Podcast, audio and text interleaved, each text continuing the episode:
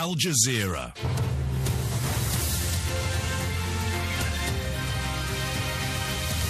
The Italian Navy captures the dramatic moment a boat capsizes in the Mediterranean. La Marina italiana ha immortalato il drammatico momento in cui una nave si è ribaltata nel Mediterraneo.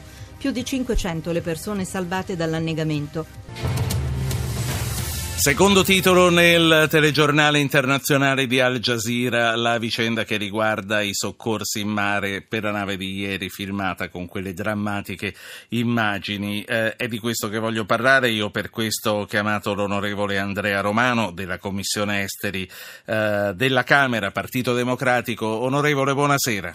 Buonasera a voi, grazie. Prima di arrivare qui però vorrei un suo commento al ritorno eh, di Girone. Dopo quattro anni e tre mesi eh, questa vicenda sarebbe bello dire che si conclude, però insomma compie un passo importante. Ha perfettamente ragione, non si conclude, però questa è una svolta fondamentale innanzitutto per la famiglia, ricordiamolo, di Girone che ha atteso anche troppo tempo il ritorno eh, del padre e del marito ma anche per tutti gli italiani che hanno seguito in questi anni eh, con apprensione e con partecipazione insomma, anche le tripolazioni di, di due nostri militari che finalmente vedono riconosciuto il diritto a stare nel proprio paese e accanto alle proprie famiglie. Aggiungo da parlamentare che questo è anche il, il riconoscimento ad una linea eh, molto equilibrata, svolta dal governo italiano ma in collaborazione con il Parlamento. Questo va detto al di là diciamo, del Partito Democratico che naturalmente rappresenta del governo, perché al di là di alcune forzature e tentativi di strumentalizzazione che abbiamo visto in questi mesi, però il Parlamento è stato molto collaborativo insieme al governo nel perseguire una linea ragionevole, ovvero nessun fronte di conflittualità sì, con l'India. Però, però... Prego, sì. No, no, dicevo però per arrivare alla soluzione che poi ha sbloccato la situazione ci sono voluti tre anni. È vero, ci sono voluti tre anni, sono stati fatti naturalmente degli errori, eh, però è anche vero, ho, ascoltato poco fa l'intervento molto chiaro della professoressa, è anche vero che questa vicenda era iniziata in un momento molto sfortunato delle relazioni tra Italia e India. Ricordiamo che l'India in quel momento era nel pieno di una transizione politica in cui venivano alzati moltissimo i toni nazionalistici e questo non ha giovato non ha giovato alla ricerca di una soluzione.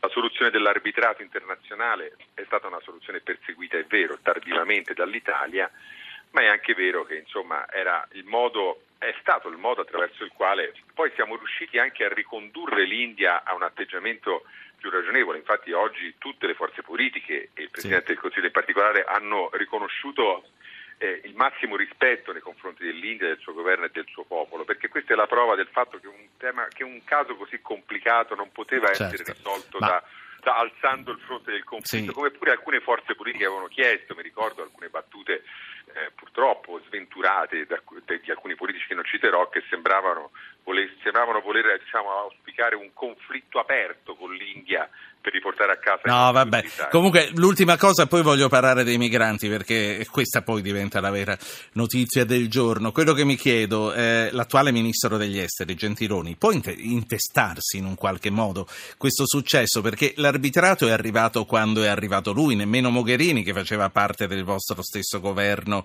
avviò questa cosa. Guardi, l'arbitrato era un obiettivo perseguito eh, diciamo, da, questa, da, questa, maggioranza, diciamo così, fin da questo inizio di legislatura. È stato uno sforzo corale, ognuno ha fatto il proprio mestiere, il Ministro degli Esteri, il Ministro della Difesa, il Presidente del Consiglio, il Parlamento. Guardi, questo non lo dico tanto per evitare la sua domanda, ma è chiaro che il Ministro degli Esteri ha avuto il ruolo del Ministro degli Esteri, sembra una banalità, ma è così, così come il Ministro della Difesa, Pinotti, ha avuto... E poi naturalmente è stato fondamentale che i due capi del governo si siano parlati con grande franchezza attraverso i canali diplomatici e anche tutto il lavoro diciamo, svolto da quelle persone che magari non vediamo in primissima linea, però che sono state fondamentali. Faccio un esempio tra i tanti. Oggi è circolata sulla stampa italiana una intervista alla moglie di uno dei marinai uccisi in quella vicenda, moglie la quale ha detto io ho, sono riuscita in questi quattro anni a far studiare i miei figli orfani del padre grazie all'aiuto dell'Italia. Questa è una cosa, sembra piccola, ma invece è stata fondamentale anche per contribuire ad allentare certo. l'attenzione da parte indiana su un caso che ricordiamo è stato un caso tragico sì. che ha visto la morte di alcuni, di alcuni chiudiamo, chiudiamo, per il momento qui questo argomento, a meno che qualche ascoltatore non ce lo voglia riportare sul nostro tavolo e noi eh, saremo disponibilissimi. Vi ricordo 335 699 2949. Migranti, dicevamo, 10.000 profughi soccorsi in quattro giorni, 500 ieri in quell'unica operazione operazione che abbiamo sentita ora anche da Al Jazeera. 4.000 salvataggi solo oggi, ci sono stati altri morti e secondo molti osservatori potrebbe trattarsi solo di un'avanguardia, diciamo così, di migranti, solo dell'inizio, considerate le decine di migliaia di persone che aspettano un passaggio sulla sponda sud del Mediterraneo. Quello che le voglio chiedere, onorevole Romano, si sta avverando ciò che l'Austria si aspettava quando ha cominciato a chiudersi dentro? Eh, no, nel senso che tutti noi eh, eh era ragionevole prevedere, facile previsione, immaginare che con la bella stagione si, si sarebbe riaperta la rotta mediterranea, di questo si tratta. Sì, e poi è stata chiusa quella balcanica, quindi a maggior eh, ragione... Esatto, si sono riorganizzati i trafficanti di esseri umani con strumenti anche, diciamo, purtroppo, dico più economici, si parla di barconi, di, di, di gommoni cinesi attrezzati diciamo, molto facilmente con motori di seconda mano lo sapevamo, era prevedibile, l'avevamo previsto, d'altra parte l'Italia si trova, come sempre si, si è trovata in questi anni, eh, come, come, la porta d'ingresso all'Europa. E questo eh, lei citava poco fa Al Jazeera che appunto eh, come seconda notizia del proprio notiziario ha dato il racconto delle fotografie che sono circolate poi su tutta la stampa internazionale di oggi riprese dalla Marina Militare Italiana, è chiaro che l'Italia si trova a fare anche il mestiere di colui che salva vite umane. Oggi 4.000 persone, 4.000 soltanto nelle 24 ore di oggi sono state salvate. Questo l'Italia lo fa, deve continuare a farlo, mentre fa anche altro. Ricordo il Migration Compact, che è questa ambiziosa politica che l'Italia ha proposto all'Unione Europea. Ricordiamo che lunedì scorso a Bruxelles i ministri degli esteri dei paesi dell'Unione Europea hanno riconosciuto che il Migration Compact deve essere alla base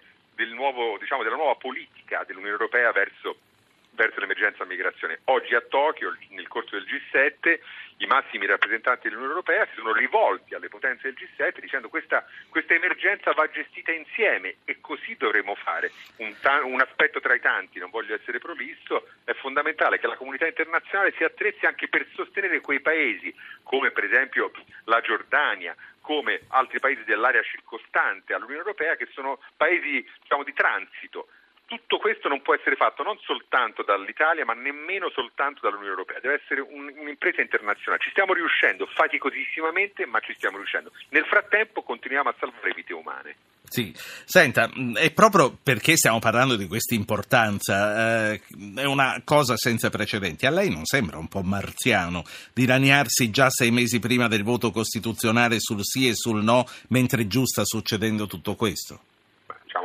Cose che vanno di pari passo. È chiaro che la discussione italiana continua a essere una discussione inevitabilmente anche su altri aspetti. Eh, mentre sulle prime pagine compaiono le foto di cui abbiamo detto, è anche naturale che noi si discuta delle, delle riforme che abbiamo appunto approvato in Parlamento e su cui si pronunceranno gli italiani in ottobre.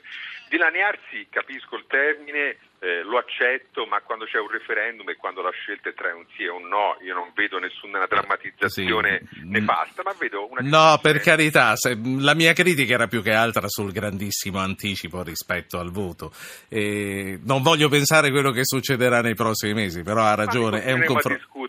Io non credo che più di quanto, per riprendere il suo termine, ci siamo dilaniati, ci continueremo a dilaniare, poi a un certo punto voteremo e vedremo chi vince tra i sì e no, dopodiché continueremo a svolgere serenamente la nostra vita di paese democratico, ci mancherebbe altro. Sì.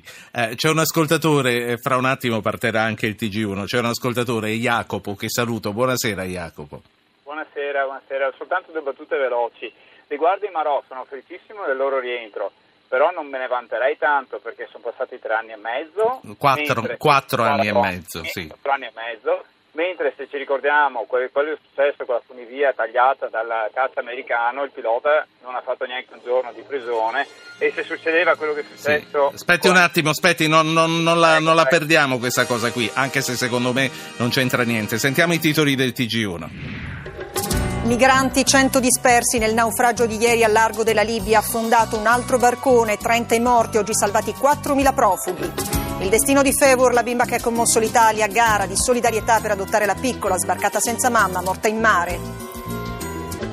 Il record di Andrea Camilleri, lo scrittore siciliano pubblica il suo centesimo libro L'altro capo del filo, una nuova inchiesta del commissario Montalbano che affronta l'emergenza immigrazione e al TG1 dice accolgo questo romanzo con piacere e stupore. Quindi anche Camilleri e Montalbano sull'immigrazione abbiamo sentito. Intanto saluto e do il benvenuto al prossimo ospite che introdurrò fra pochissimo, è Gennaro Capoluongo, è il direttore dello SHIP dell'Interpol Europol. Buonasera, dottor Capoluongo, e bentornato. Con lei voglio continuare a parlare degli arrivi dei migranti. Eh, buonasera. buonasera. Buonasera, a tutti i radioascoltatori. È ancora collegato con noi eh, l'onorevole Andrea Romano, Commissione Esteri e Partito Democratico, e ancora collegato con noi Jacopo, l'ascoltatore, che diceva ma quattro anni e mezzo rispetto al, ai tempi brevissimi dei militari americani della funivia del Cermis. Qual è il suo collegamento, Jacopo, al di là dei tempi? Eh, che probabilmente se la stessa cosa fosse successa dai Marines americani non sarebbero stati neanche sfiorati dalla,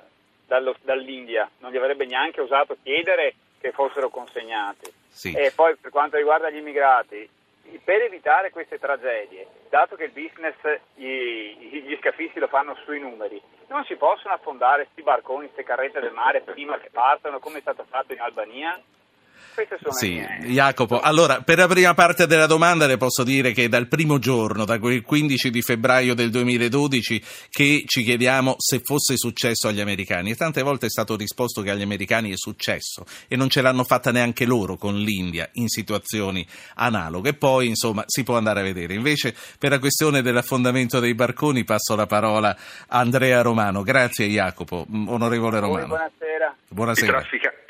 Trafficanti di esseri umani sono molto abili, sono molto abili nel camuffarsi. I barconi di cui parliamo non sono alla rada nei porti africani come dire, visibili, sono a, a, diciamo, a, approntati in pochissime ore. Quello che facciamo, e va ribadito anche all'ascoltatore, è che ogni, noi arrestiamo, abbiamo arrestato decine e decine di trafficanti sequestrando i barconi, ma non affondiamo i barconi soprattutto con persone sopra. Non era naturalmente questa l'idea del nostro ascoltatore, ma a me è capitato di avere commenti da diciamo, esponenti politici italiani che dicono ma cosa ci vorrebbe nell'affondare barconi? Noi i barconi cerchiamo di salvare quelli che sono sui barconi, arrestando, l'abbiamo fatto, tante, abbiamo fatto tante volte, arrestando i trafficanti di esseri umani e ci sono decine di trafficanti che sono nelle nostre galere condannati a lunghe pene detentive.